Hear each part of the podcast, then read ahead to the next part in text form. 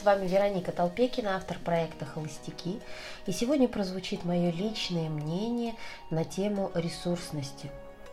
Прежде чем говорить о ресурсности, давайте мы все-таки разграничим понятие ресурсы и ресурсность.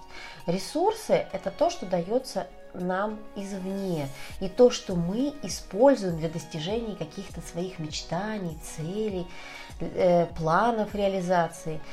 Ресурсы бывают разные, Чаще всего люди, когда слышат про слово ресурсы, представляют только один тип ресурсов – это материальные ресурсы, ну, в частности, деньги или какие-то другие материальные проявления э, или блага, которые получили люди из денег. Но ресурсов гораздо больше, и очень печально, что люди забывают про них и при достижении целей вот не берут в расчет, кроме денежных ресурсов, какие-то другие. А ведь это окружение поддерживающее. Это очень большой ресурс, когда, двигаясь к своей цели, вокруг тебя оказывается какое-то определенное количество людей, которые тебя поддерживают в твоих стремлениях. И, наверное, я назову этот ресурс на первом месте. Следующий ресурс – это знание. То, что человек узнал.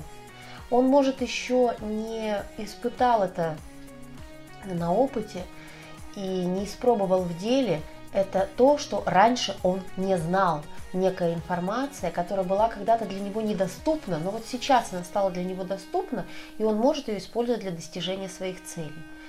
Следующий, наверное, тоже немаловажный ресурс – это опыт. Это то, что вы уже испробовали. Или вы видели, как это испробовали другие люди, потому что говорят, учиться надо на чужом опыте.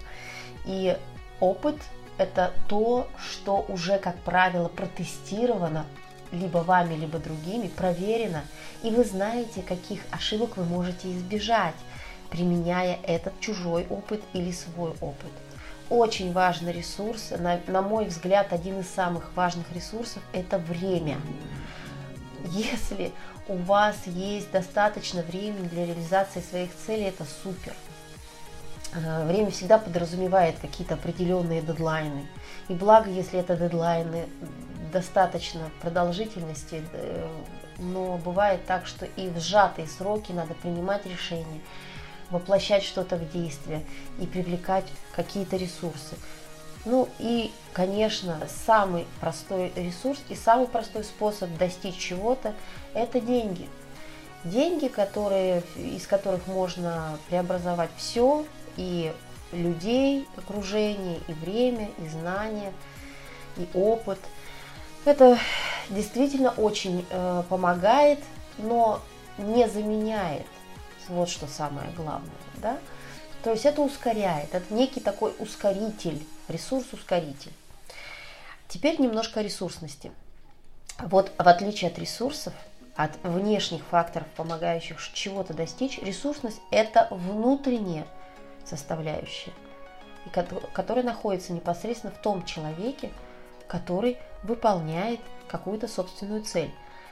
Это состояние готовности к определенным шагам, к использованию этих внешних ресурсов, к принятию этого, готовность и способность действовать и двигаться к целям.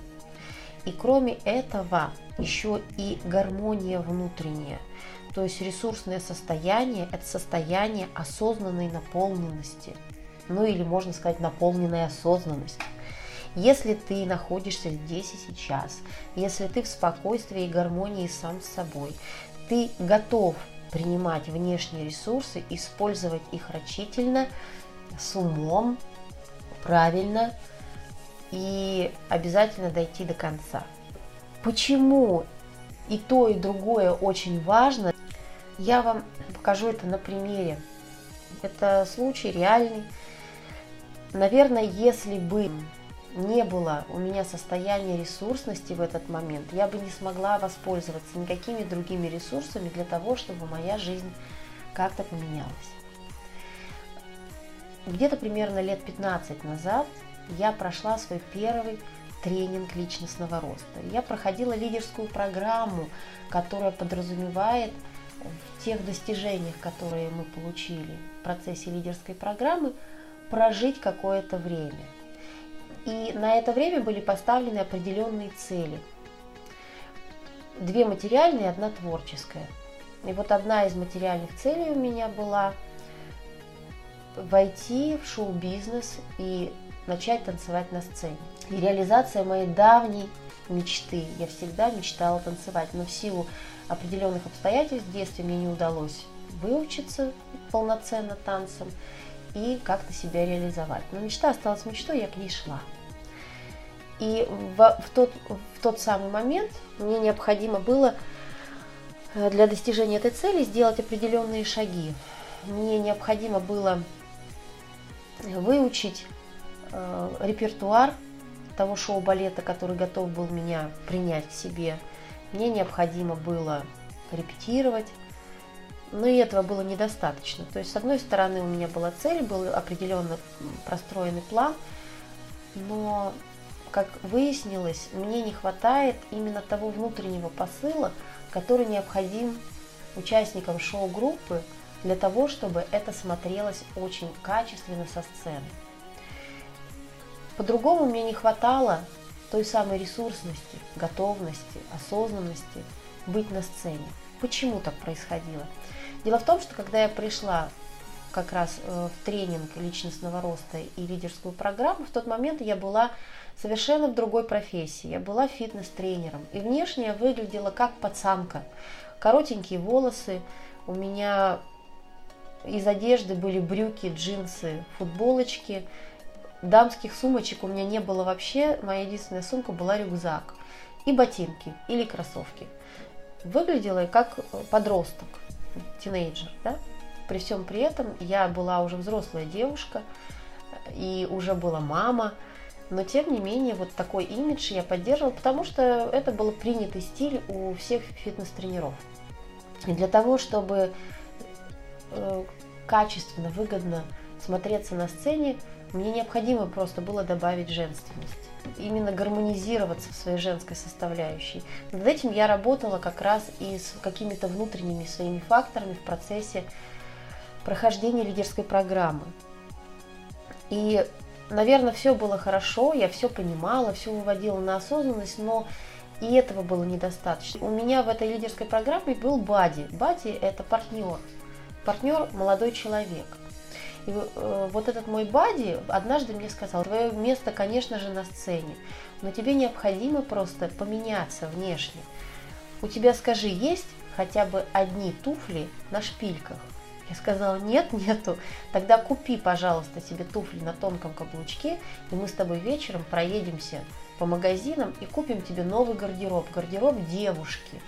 Женственный, изящный, красивый. Вот такого подхода в моей жизни не было никогда. И действительно, я днем купила себе изящные туфельки, и вечером мы поехали по магазинам. Не могу сказать, что я была как-то прокачана в сфере шопинга. Наоборот, я никогда этим особо не увлекалась, не занималась, а тут он создал для меня действительно настоящую экскурсию по магазинам. мне было на самом деле приятно то, что он помогал мне выбирать платья, я их мерила, он говорил, это оставляем, это убираем. И через несколько часов у меня был гардероб. Вы не представляете, как я менялась в зеркале. Я сама себя не узнавала. И как мне потом было приятно ходить э, в, этих, в этой одежде и слышать слова восхищения, комплименты, в первую очередь мужчин. Сказать, что у меня поменялась после этого жизнь, но это ничего не сказать. Да, действительно, я стала себя по-другому вести и в процессе выступлений, и через какое-то время я нашла себе еще одну работу. Я стала артисткой шоу-балета, и плюс еще более плотно вошла в шоу-бизнес, стала арт-директором.